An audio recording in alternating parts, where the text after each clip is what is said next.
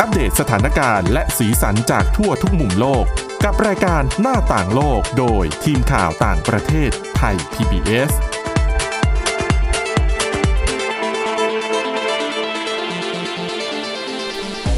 สวัสดีค่ะ ต้อนรับสู่รายการหน้าต่างโลกนะคะ มาอัปเดตสถานการณ์แล้วก็สีสันจากทั่วทุกมุมโลก กับทีมข่าวต่างประเทศไทย PBS ได้ค่ะ วันนี้ก็อยู่กับพวกเราเช่นเคยค่ะ คุณวินิษฐาจิตกรี คุณจิรศักดิ์จันทร์แก้ว แล้วก็ดิฉันทิพย์ตะวันเทยรนยพงค์ค่ะ สวัสดีค่ะ ครับ สวัสดีครับ สวัสดีค่ะ วันนี้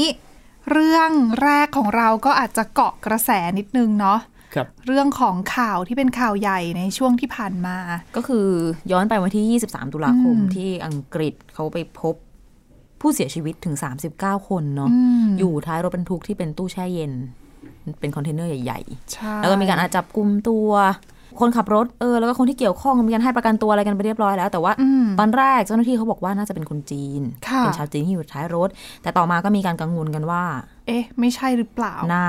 เป็น อืม ไปได้ที่จะเป็นชาวเวียดนาม อืม ก็จึงมีการไปลงพื้นที่ในเวียดนามไปพูดคุยกับครอบครัวของคนที่เขามีลูกมีหลานที่รู้ว่า ค่ะ เดินทางไปต่างประเทศเนี่ย แล้วก็ตอนนี้ไม่ทราบว่าเป็นยังไงอยู่ที่ไหน ก็มี อืม ความกังวลกันว่า ใช่หรือเปล่า อืม อ่ะแต่ทีนี้หลายคนอาจจะเกิดข้อสงสัยว่า แล้วทำไม อืม ชาวเวียดนามถึงต้องมุ่งหน้า นั่นสิ ไปที่อังกฤษล่ะทำไมต้องเป็นอังกฤษ ไปซะไกลด้วยนะคะ ใช่เพราะว่าอ่ะอย่างหลายคนอาจจะคิดว่า ไปสหรัฐอเมริกาอาจจะง่ายกว่า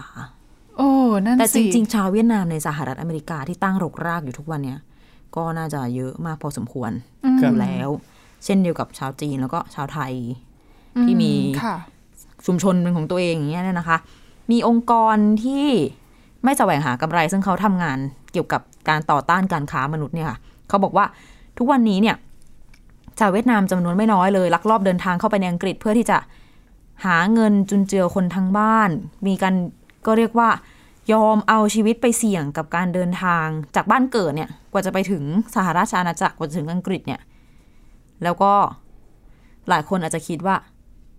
เศรษฐกิจของเวียดนาม ถ้าเรา อืม มองในระยะระยะหลังที่ผ่านมา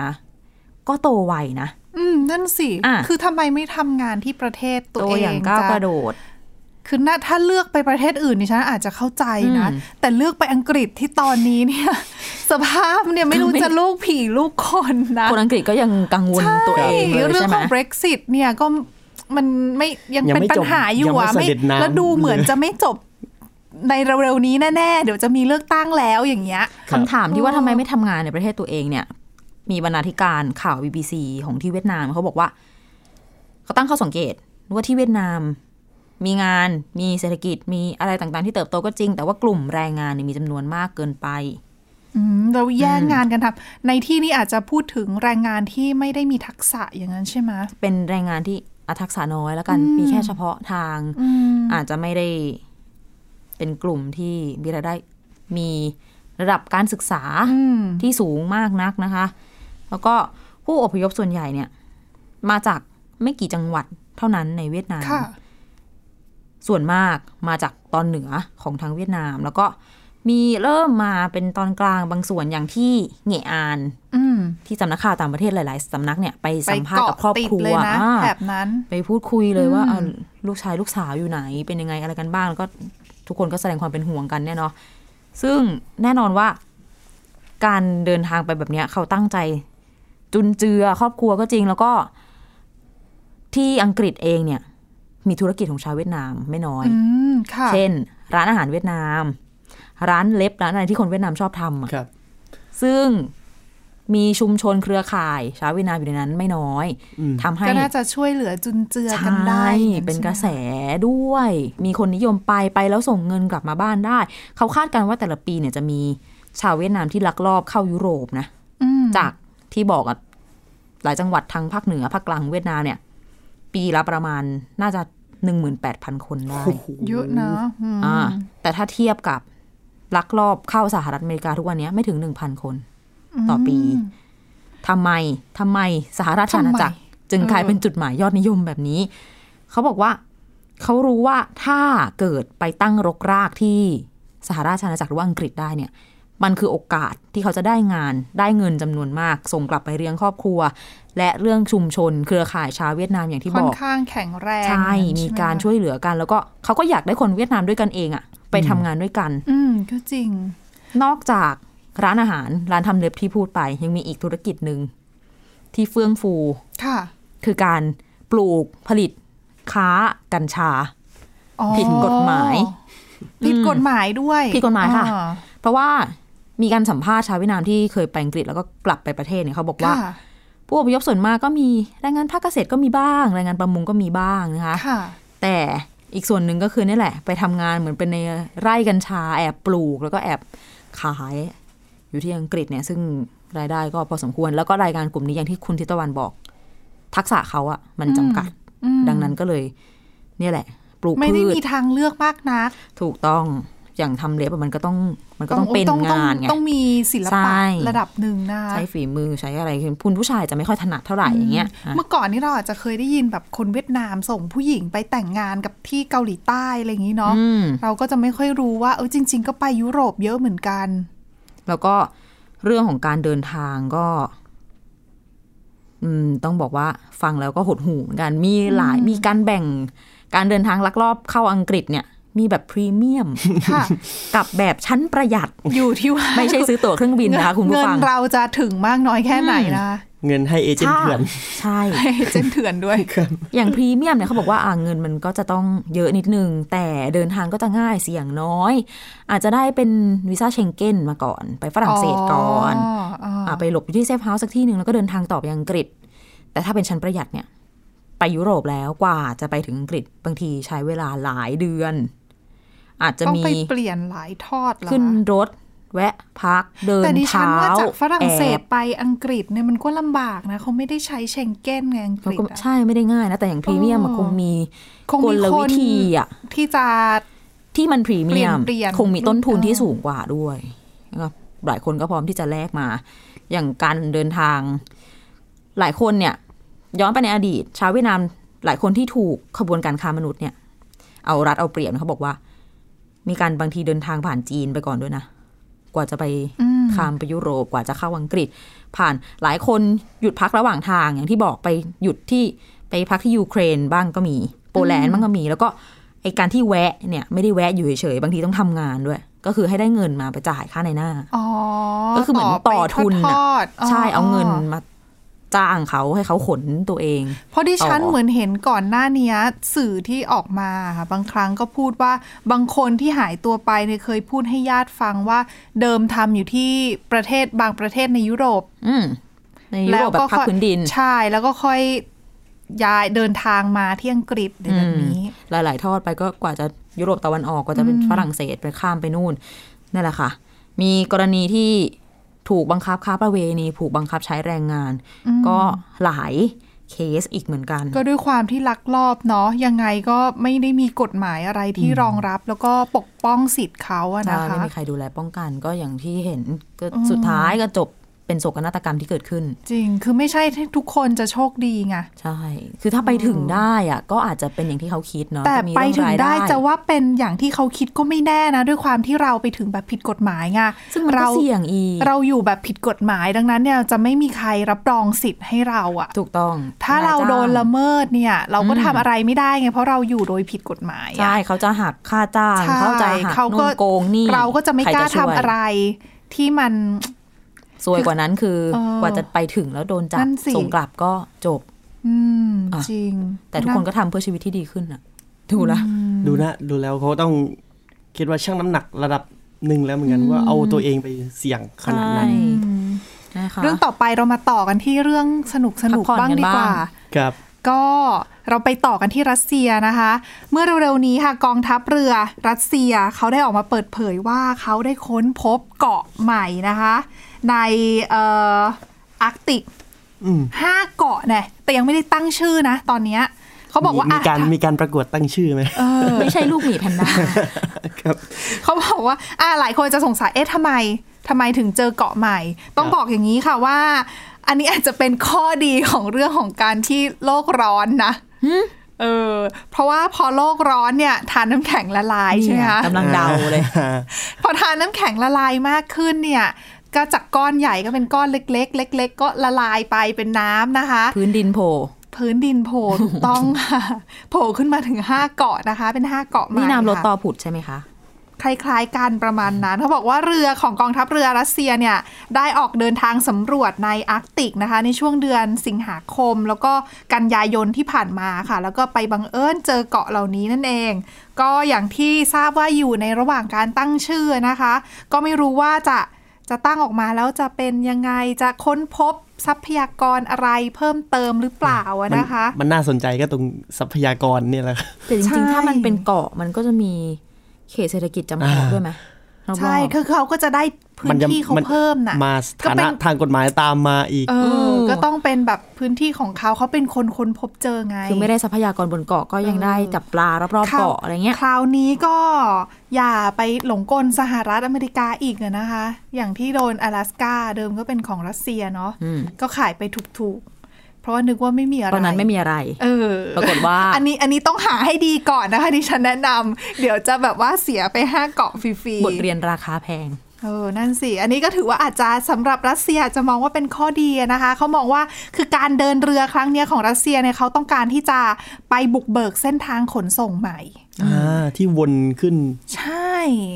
คือเมื่อก่อนนะทำไม่ได้เพราะอะไร เพราะว่า น้ำแข็ง มัะ น้ำแข็ง เออมันติดน้ำแข็ง คือถ้าจะไปเนี่ยคุณก็ต้องมีแบบเรือเจาะน้ำแข็งอะ่ะ อ่า อ่ะ แล้ว รับ คือคือคุณเจาะเจาะๆไปแล้วเจอน้ำแข็งที่มันเจาะไม่ได้ คุณก็ ก็ไป ติด ต่อ แง ไม่ กอได้ยู่มันทำอะไรไม่ได้ไง นึกถึงสารคดีที่ดูตอนเด็ก เออ ๆ ตอนเด็กๆ นะ ทุกวันนี้ไม่ต้องแล้ว แต่พออุณหภูมิสูงขึ้นค่ะ แน่นอนว่าน้ำแข็งละลาย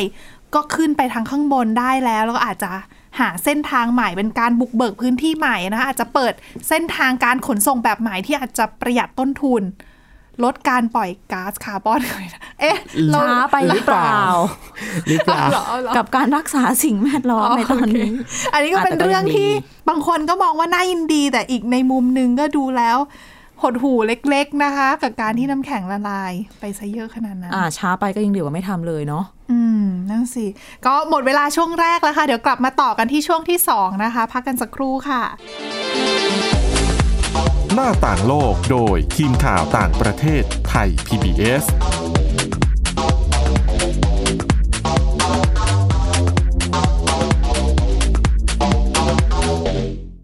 เพียงแค่มีสมาร์ทโฟน ก็ฟังได้ไทย PBS ดิจิทัล Radio สถานีวิทยุดิจิทัลจากไทย PBS เพิ่มช่องทางง่ายๆ ให้คุณได้ฟังรายการดีๆ ทั้งสดและย้อนหลัง ผ่านแอปพลิเคชันไทย PBS Radio หรือเวอร์ไบเว็บไทยพีบีเอสเรดิโอคอมไทยพีบีเอสดิจิทัลเรดิโออินฟอร์ทนเมนต์ for all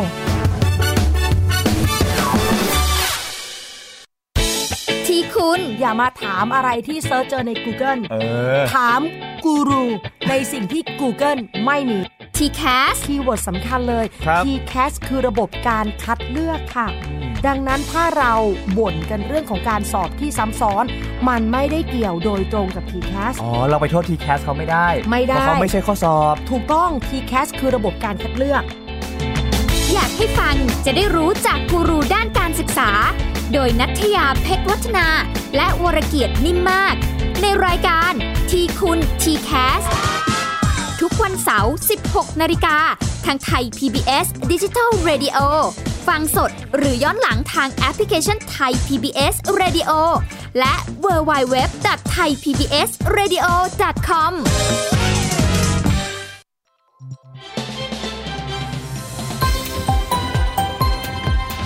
คุณกำลังรับฟังไทย PBS ดิจิทัล Radio วิทยุข่าวสารสาระ เพื่อสาธารณะและสังคม หน้าต่างโลกโดยทีมข่าวต่างประเทศไทย PBS ต้อนรับกลับเข้าสู่ช่วงที่ 2 ของรายการหน้าต่างโลกนะคะ ยังอยู่กับเรื่องสนุกสนุกๆและมีสาระ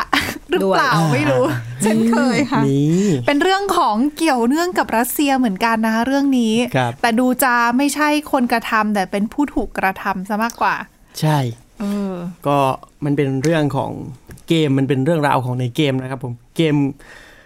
ถ้าพูดชื่อไปคงคิดว่าหลายคนคงอาจจะคุ้นหูกันบ้างแหละ ก็คือเกม Call of Duty นั่นเองนะครับผม ค่ะ เป็นเกมแบบ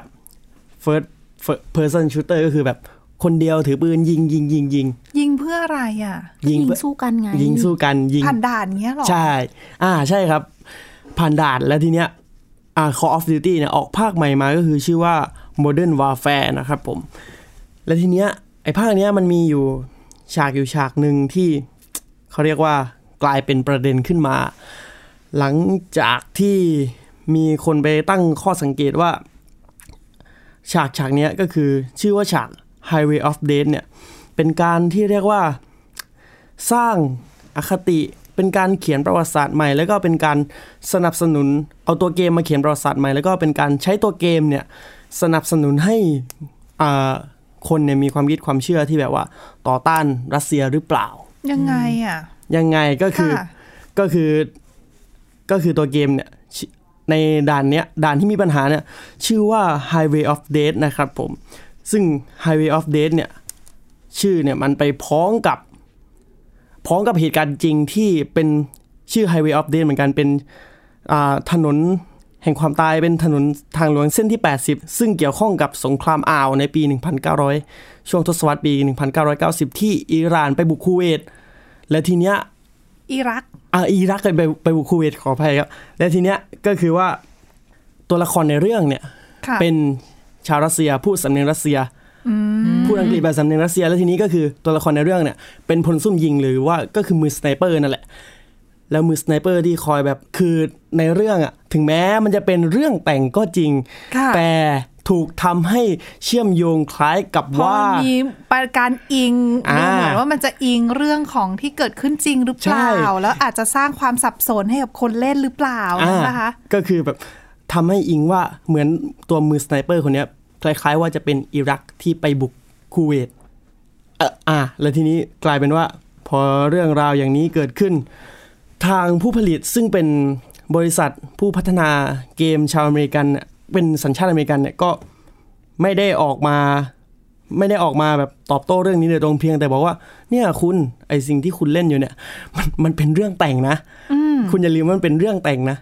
แต่ไม่งั้นเขาต้องขึ้นให้มาว่าเป็นเรื่องแต่ง มันเป็นเรื่องแต่งอยู่แล้วเล่นเกมก็ต้องรู้ ใช่ แหละแต่เพียงแต่ว่าพอพูดถึงผล มันจะดูแบบเป็นการปลูกฝังความ ใช่ คิดแบบแบบแบบอีกแบบหนึ่งให้หรือเปล่า ปลู คื ก อ ฝังโดย คือ ไม่รู้ตัว ใช่ ใช่ คืออย่างบางทีเราดูละครอิงประวัติศาสตร์อย่างเงี้ย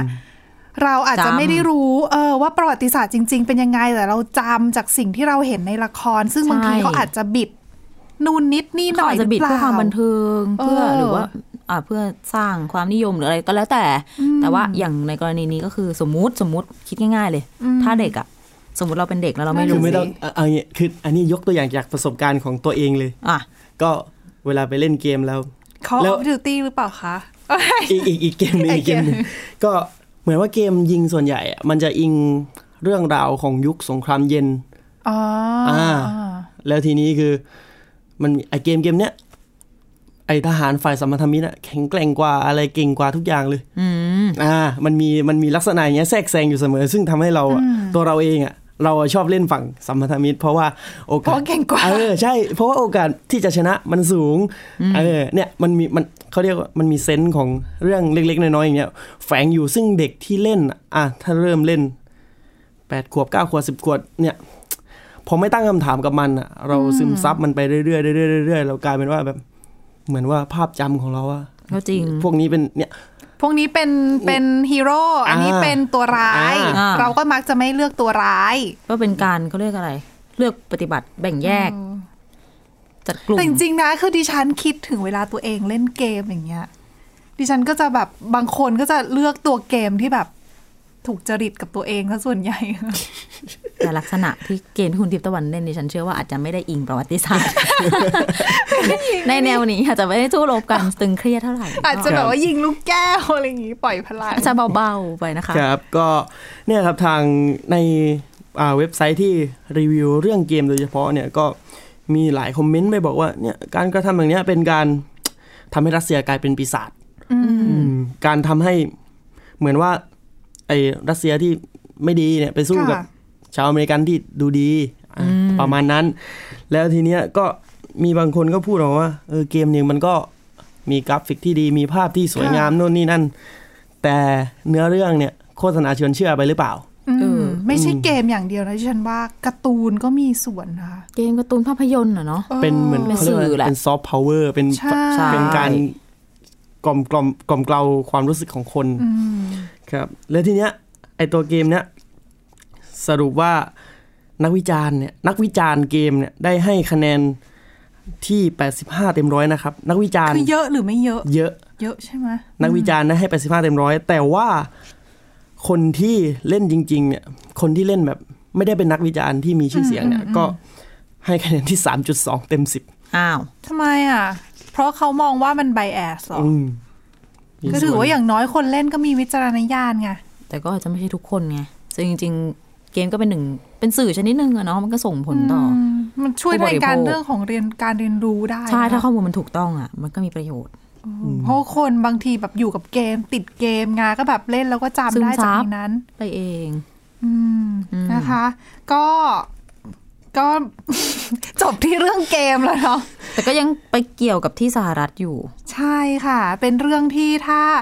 เป็นคนอเมริกันเองนะคะ ก็จะรู้สึกว่า เอ๊ะไม่ดีเลยเนาะ เพราะว่าเป็นเรื่องของสุขภาพค่ะ อันนี้เป็นสุขภาพโดยรวมของชาวอเมริกันค่ะ ครับผม คือเจ้าหน้าที่ด้านสาธารณสุขนะคะ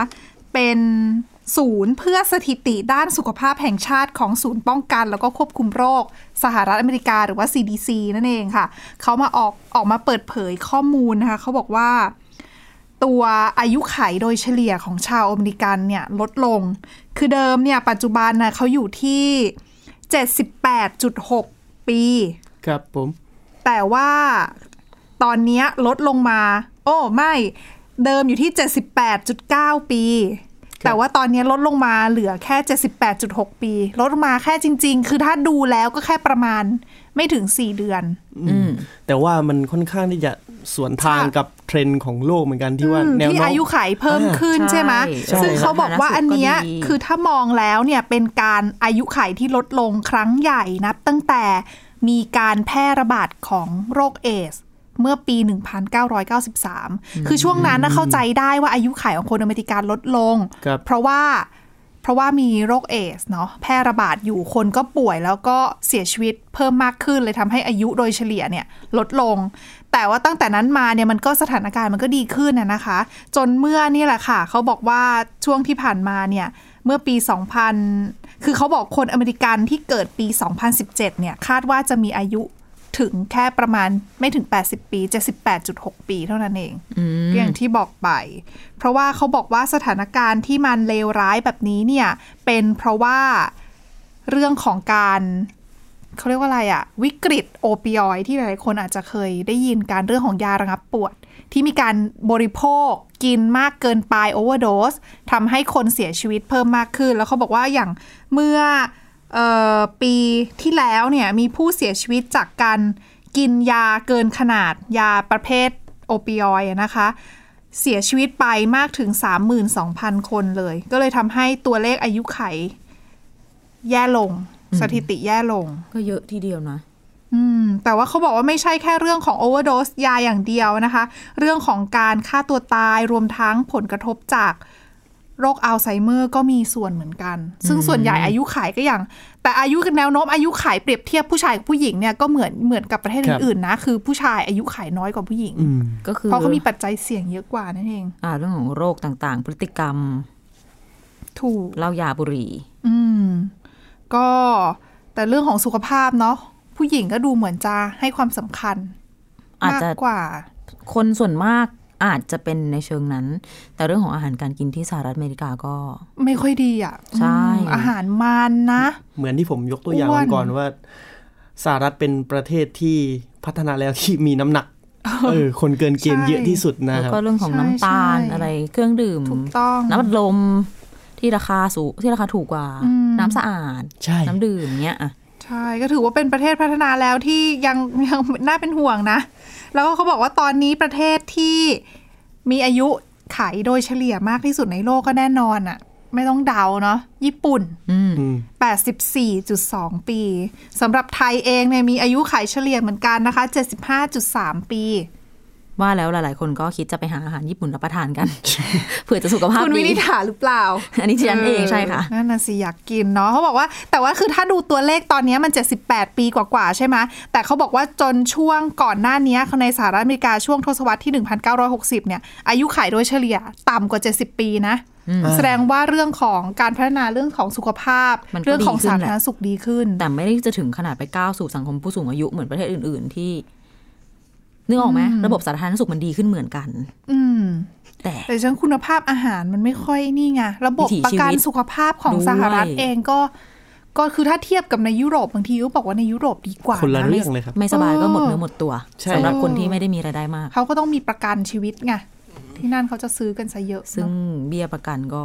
อ๋อสูง ก็ ตามไปด้วย ก็ต้องมีปัญญาจ่าย เออ อ่า นั่นน่ะสิ และนี่คือทั้งหมดในรายการหน้าต่างโลกนะคะ กลับมาอัปเดตสถานการณ์แล้วก็สีสันจากทั่วทุกมุมโลกกับทีมข่าวต่างประเทศไทย PBS ได้ทุกวันจันทร์ถึงวันศุกร์ค่ะ สามารถฟังรายการเราได้ที่ www.thaipbsradio.com นะคะ หรือว่าฟังย้อนหลังผ่านพอดแคสต์ได้โดยค้นหาคำว่าหน้าต่างโลกค่ะ แค่นี้ก็กลับมาอัปเดตสถานการณ์ต่างประเทศกับเราได้แล้วทุกที่ทุกเวลานะคะ วันนี้คุณวินถาจิตกรี คุณจิรศักดิ์จันทร์แก้ว ดิฉันทิพย์ตะวันเทียนนายพงศ์แล้วก็ทีมงานลาไปก่อนค่ะ สวัสดีค่ะ สวัสดีครับ ติดตามรับฟังรายการย้อนหลังได้ที่เว็บไซต์และแอปพลิเคชันไทย PBS Radio ไทย PBS ดิจิทัล Radio วิทยุข่าวสารสาระ เพื่อสาธารณะและสังคม